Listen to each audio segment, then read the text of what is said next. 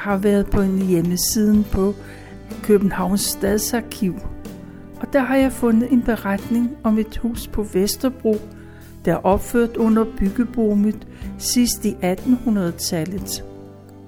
Her nåede flere generationer at leve deres liv under meget snævre forhold. I 1950'erne blev huset dømt til uegnet som menneskebolig. Og siden så blev det revet ned for at give plads til en ny moderne boligkompleks og til grønne områder, hvor der var lys og luft for beboerne. Dermed delte de skæbne med de mange andre københavnske ejendomme, der i løbet af 1900-tallet blev erklæret for slum og med sanering og byfornyelse som tilfølge.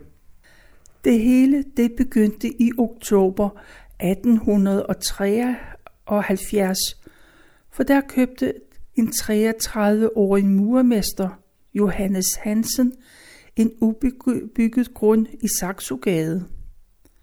Og han var ikke sent til at gå i gang med et større byggebolig. Allerede et år senere, så står der en ejendom på grunden. Murmester Hansens ejendom, det var bare øh, en blandt mange spekulationsejendomme fra den tid. De blev opført med eksplosionsagtig fart. De skulle imødekomme boligbehovet hos det voksende antal arbejdere og håndværkere, der søgte lykken i hovedstaden. Den ejendom, som murmester Hansen opførte, der var otte fag bred, det vil sige cirka otte vinduer bred, der var fem etager højt og opført i mursten, og der var pudset facade i stueetagen. Ejendommens vinduer, de var af dannebrugstypen, og på facaden var der en enkelt øh, murudsmykninger. Taget var forsynet med fire kviste. Ejendommen bestod af tre bygninger. Der var et forhus, et mellemhus og et baghus, og der var i alt 68 lejligheder, og der var to opgange i hver bygning. Murmester Hansens ejendom var der oprindeligt gade nummer 17, men et par år senere så fik de to opgange i forhuset hver sit nummer. Opgangen i facaden fik nummer 17, og opgangen i porten nummer 19. Det tilsvarende opgange i mellem- og baghuset, de fik nummer 19 A til D. Og de tre bygninger, de lå meget tæt sammen. Afstanden mellem mellemhuset i forhold til både forhuset og baghuset, det var sådan cirka 7 meter. Men gården bag baghuset var der kun halvanden meter bred. Lys og frisk luft, det var svært ved at trænge ned til de mange lejende børn i de smalle, skaklignende baggårde, for slet ikke at tale om ind i lejlighederne. I Saxogade lå der på den tid kun 11 ejendomme. Det ene var naboejendommen. 10 år senere så var antallet af ejendomme vokset til det tredobbelte. Og 20 år senere var Saxogade så godt som udbygget, lige bortset fra den fjerneste ende nede ved Dybelsgade. Apostelkirken, der blev murmester Hansens nabo, og til den anden side op mod Vesterbrogade, der blev der, øh, men der blev først øh, bygget i 1901. For at få så mange lejligheder proppet ind i sin ejendom, og dermed så mange indtægt som muligt, så havde murmesteren opført ejendommen efter korridor- eller fællesgang-systemet. En fællesgang ejendom, det var et hus, hvor der for eksempel kunne være 10 lejligheder på hver etage. Men kun i de lejligheder, der lå ved de to trapper for enden af gangen, havde delvis udgang øh, til, til trappen. De andre lejligheder havde udgang til fællesgangen, der forbandt trapperne og løb på tværs ind i bygningen. Og bagtrapper, det eksisterede overhovedet ikke. Murmester Hansens ejendom, det var bare en lille fælles gangejendom, forstået på den måde, at der kun var fire lejligheder på hver etage. Det betød, at beboerne i de to endelejligheder havde trapperne lige uden for deres hoveddør. Men beboerne i de to midterlejligheder, de måtte gå hen ad gangen for at nå hen til trapperne. Som mange andre fælles øh, gang øh, ejendomme, så var Saxogade 17-19 indrettet sådan, at de lejligheder, der havde udgang til den fælles gang, de havde værelser på hver side af gangen. Beboerne skulle derfor krydse fællesgangen for at komme fra det ene værelse til det andet. Det betød, at gangen kom til at fungere som en del af lejligheden, der lå øh, langs gangen. Når man gik i gangen, så kom man derfor reelt til at gå gennem folks lejligheder. I tilfælde af brand var fællesgangene rene brandfælder. I, 19, I 1889 så blev der også bestemt i den byggelov, en byggelov, der blev vedtaget for København, at det skulle være på den måde. Og jeg citerer.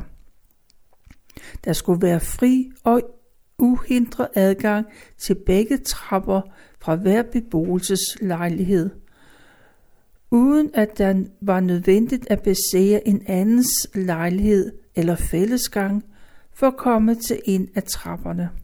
Citat slut. Dermed var det ved lov sat en stopper for opførelsen af flere fællesgang ejendomme. Men de steder, hvor der var bygget med de der fællesgangssystem, de eksisterede selvfølgelig.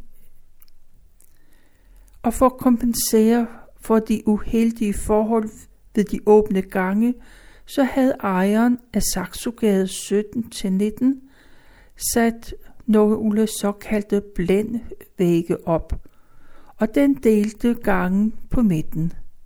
Dermed blev de to lejligheder med udgang til fællesgangen adskilt.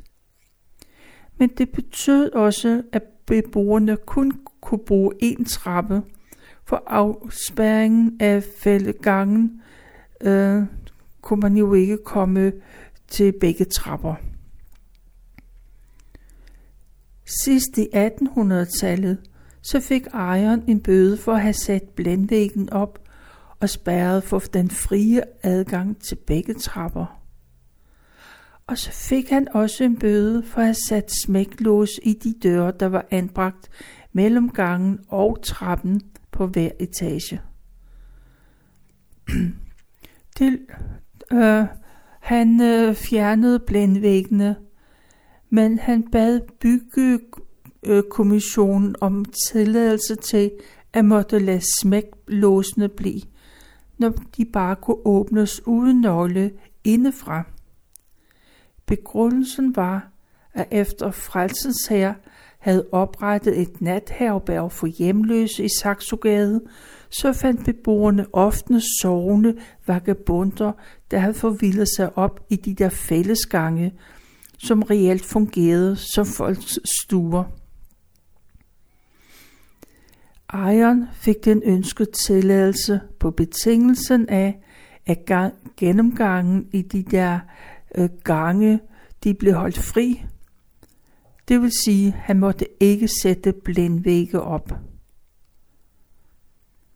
Paul Jørgensen, han har skrevet sine erindringer. Han er født i 1901 Og så fortæller han om sin opvækst i baghuset i Saxogade nummer 19, C og D. Og det der gangsystem, så fortæller han, Mellem os og naboen var der kun adskilt med et sækkelader, der var tapeseret en såkaldt blindvæg. Der var kun én trappe. Citat slut. Blindvæggen, den må være sat op igen. Og Boligkommissionens undersøgelser fra omkring 1950 viste, at væggene senere blev erstattet med løst haspede døre. I tilfælde af brand var passagen gennem fællesgangen muligt, så længe der vel at mærke hurtigt kunne brydes gennem spærringen. Men flere af beboerne stillede skabe og andre tunge møbler uden eller foran dørene ude på gangen for at hindre, at man kunne gå igennem deres lejligheder. Lejligheden i Saxogade 17-19, det bestod af to værelser på tilsammen 25 kvadratmeter, og så var køkkenet på 5 kvadratmeter. De to lejligheder i forhuset, de adskilte sig fra de andre lejligheder. Det ene var en dobbeltlejlighed på første sal, hvor murmester Hansen og hans kone selv flyttede ind. Det andet det var en stuelejlighed på tre værelser. I det ene hørte der også en butikslokale, der blev lejet ud til en købmand.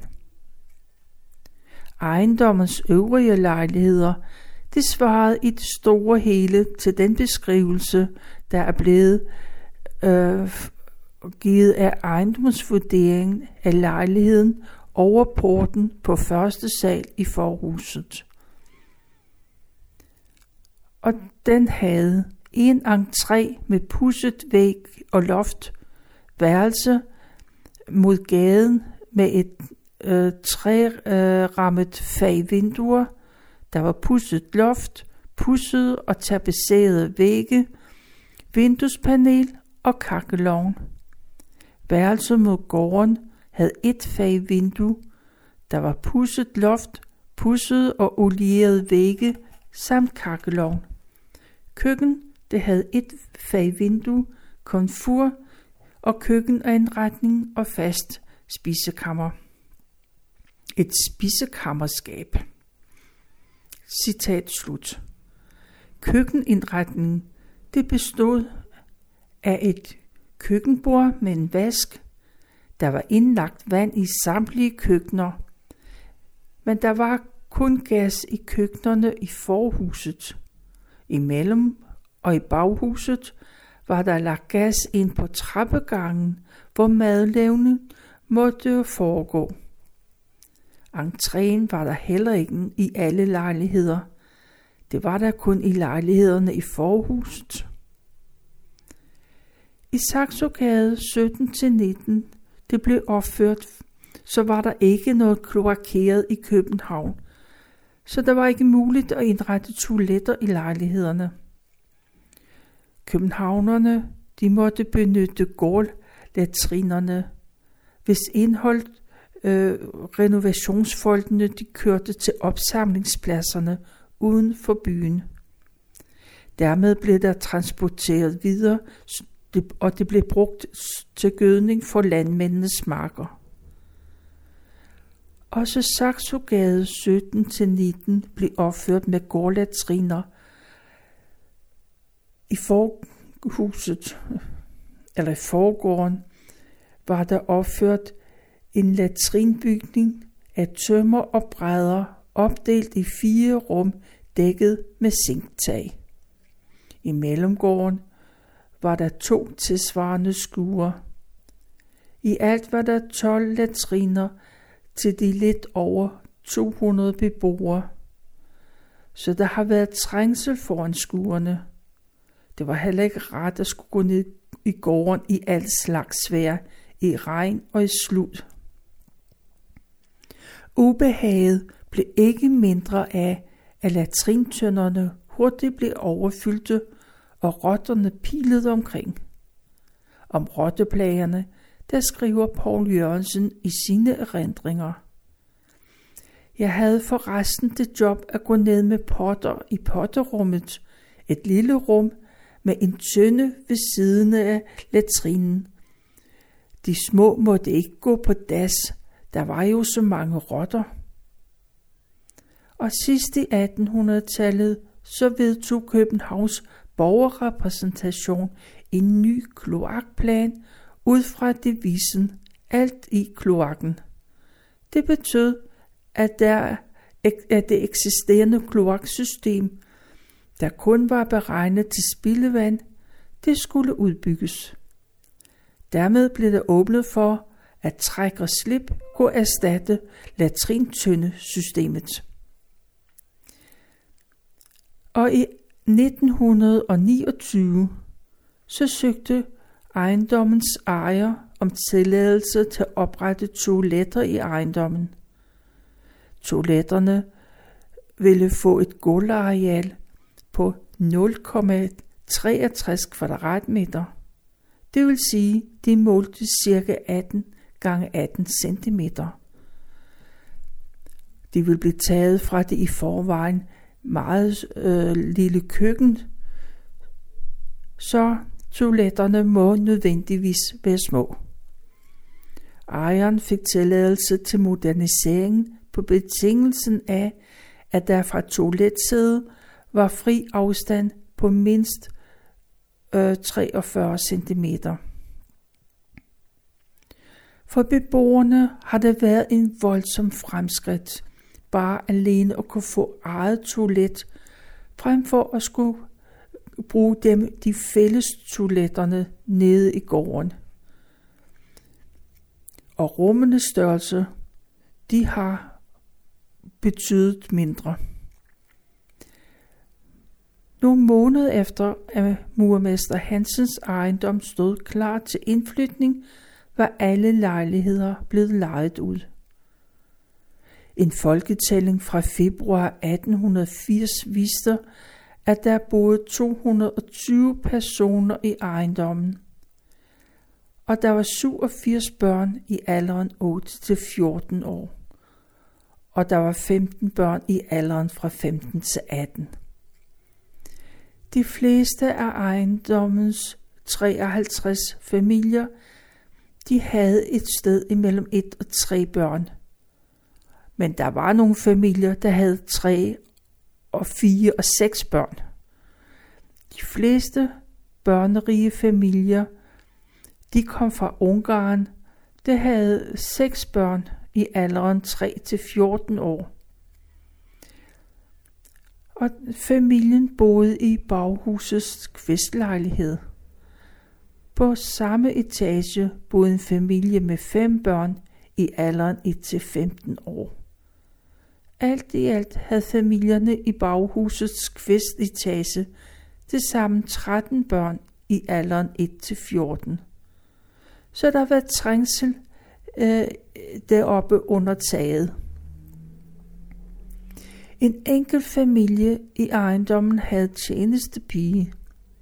Det var en politibetjent Ivar Olsen og hans kone, og de havde tre små børn. De fleste af beboerne var faglærte eller ufaglærte arbejdere. Og for at få en ekstra indtægt, så delte flere af dem deres sparsomme plads med en lejer. Der boede i alt 19 af leje, til leje hos ejendommens beboere. For eksempel var der den 29-årige landsmand øh, Lars Olsen, der boede til leje hos sandgraver Jens Christiansen og hans kone Grete, og deres to børn på 9 og 11, de boede i forhusets stueetage. På tredje etage havde den svenske ægtepar to mandlige lejre. Begge de var de 24 år og arbejdede som arbejdsmænd, ligesom egen, øh, lej, øh, lejlighedens øh, faste beboere også gjorde, eller var. Alle de mennesker, de var stuet sammen i små lejligheder, så der har været et vældigt leben i ejendommen Saxogade 17-19. Og den skilte sig sådan set ikke ud fra genboejendommen, og den beskrives sådan her fra omkring århundredeskiftet. Fra tidlig morgen til langt ud på aftenen, så genlød huset af klaprende træsko, der øh, stimede op og ned af de mange trapper. Der var gråd og latter, der var fuld mandskælden ud. Det blev blandet med glade børns fløjten og sang. Ikke bare det hus, men hele Saxogade var indhyllet i en vedvarende summende af liv og larm. Citat slut. I slutningen af 1800-tallet var mange af hovedstadens beboere født uden for København og senere indvandret til byen. En indvandring, der også aftegner sig blandt beboerne i Saxogade 17-19. For der var omkring halvdelen, der var født uden for København. De fleste, der var født i København, de var under 18 år. Men de var født af indvandrerforældre, hvis man kan kalde dem det.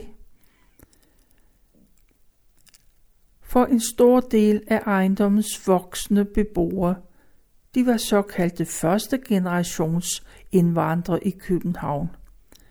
Selvom de fleste de kom fra andre dele af landet. Men der var nogen, der kom fra udlandet, og især fra Sverige og fra Tyskland. Lejlighederne i Saxogade 17-19 blev ikke mindre op, op, overfyldt med tiden. I sine erindringer om sin opvækst i starten af 1900-tallet, så nævner Paul Jørgensen, at han havde 14 søskende. De største børn var sikkert flyttet hjemmefra, da de øh, efter øh, skolet, skole, eller når skolen var slut, så fik de læreplads, eller de kom ud og tjene. Så børnene har ikke alle boet hjemme på en øh, samme tid. Men der var alligevel trængsel i det lille hjem, og familierne måtte være kreative for at få plads til de mange børn. Poul Jørgensen husker også, at hans små lå to i hver seng, og i nogle tilfælde to i hovedenden og en i benenden. Og af boligoptællinger fra 1950, så fremgår det, at der i knapt halvdelen af de små toværelseslejligheder i den gamle murmesterejendommen, der boede der 3 til 9 personer. Det mest overfyldte var der ene stuelejlighed i baghuset 19C, hvor der den fraskilte bryggeriarbejderske B. Nielsen delte sin sparsommeplads med sine syv børn og en lejer. Også i en af stuelejlighederne i mellemhuset har trængselen været stor. Her boede jord- og betonarbejder Andersen med sin kone og fem børn. Baghuset var det mest overfyldte i de tre bygninger. Her boede der mere end dobbelt så mange børn som i forhuset. Forskellen på antal voksne i for- og baghuset, det var knap så stort. Og der var rotter i gården ved Saxogade 17-19. Og der var også andre kryb. Paul Jørgensen, han fortæller i sine erindringer om myriader af væggelus, som vi jagtede og trykkede hjælp på væggen. Det så forfærdeligt ud. Citat slut. Rotterne og utøjet var åbenbart ikke sådan at få has på. I begyndelsen af 1940'erne så sendte en 92-årig enke flere gange breve til ejendommens ejer og visevært, til boligmyndighederne og til pressen. Hun klagede over forholdene i hendes lejlighed på anden sal i forhuset. En af klageskrivelsen til ejendommen indledte hun sådan. Jeg var for en tid siden hos dem for at få denne proletarlejlighed i orden, mens jeg er her med vækketøj, rotter, mus, træk med skæve døre, pap og papvægge. Endnu er intet gjort. Citat slut. I hvert fald tre gange var boligtilsynet ind over sagen, og en af rapportene, der står, Beboersken klager over, at der både i opholdsværelset mod gaden og soveværelset mod gården findes vækketøj. Der er intet at se ved eftersynet, men hun udtaler, at det er en slem plage. Hun har boet her i fire år, og i al den tid har været plaget af vækketøj. Lejligheden er blevet øh, svoglet en gang, men det hjalp ikke. Renligheden er ubeklagelig, og beboersken er ualmindelig åndsfrisk. Citat slut. I stedet for spor af vækketøj, kunne boligtilsynet konstatere, at der var musehuller i træværket under vasken og køkkenbordet. Beboersken har stoppet en til med kit og med træpropper, men musene kommer stadig frem. Desuden trak det fra døren, der dårligt kunne lukkes, og fra vinduerne, hvor der var flere lappet og tættet med papir. Og det var ikke kun den ældre enke, der klagede over forholdene i ejendommen. Der var jævnlige klager fra beboerne, især over træk, over fugt og utætte kakkelovne. I december 1947 modtog Københavns Kommune en klage over en lejlighed på 5. sal i baghuset, hvor brolægger Freder Christensen boede med sin kone og deres treårige datter Lykke Leila. Lykke Leila hed hun. Denne gang kom klagen ikke fra beboerne, men det kom fra Sundby Hospital, hvor Lykke Leila havde været indlagt. Det har, var jeg har fundet fra Københavns Stads Arkiv,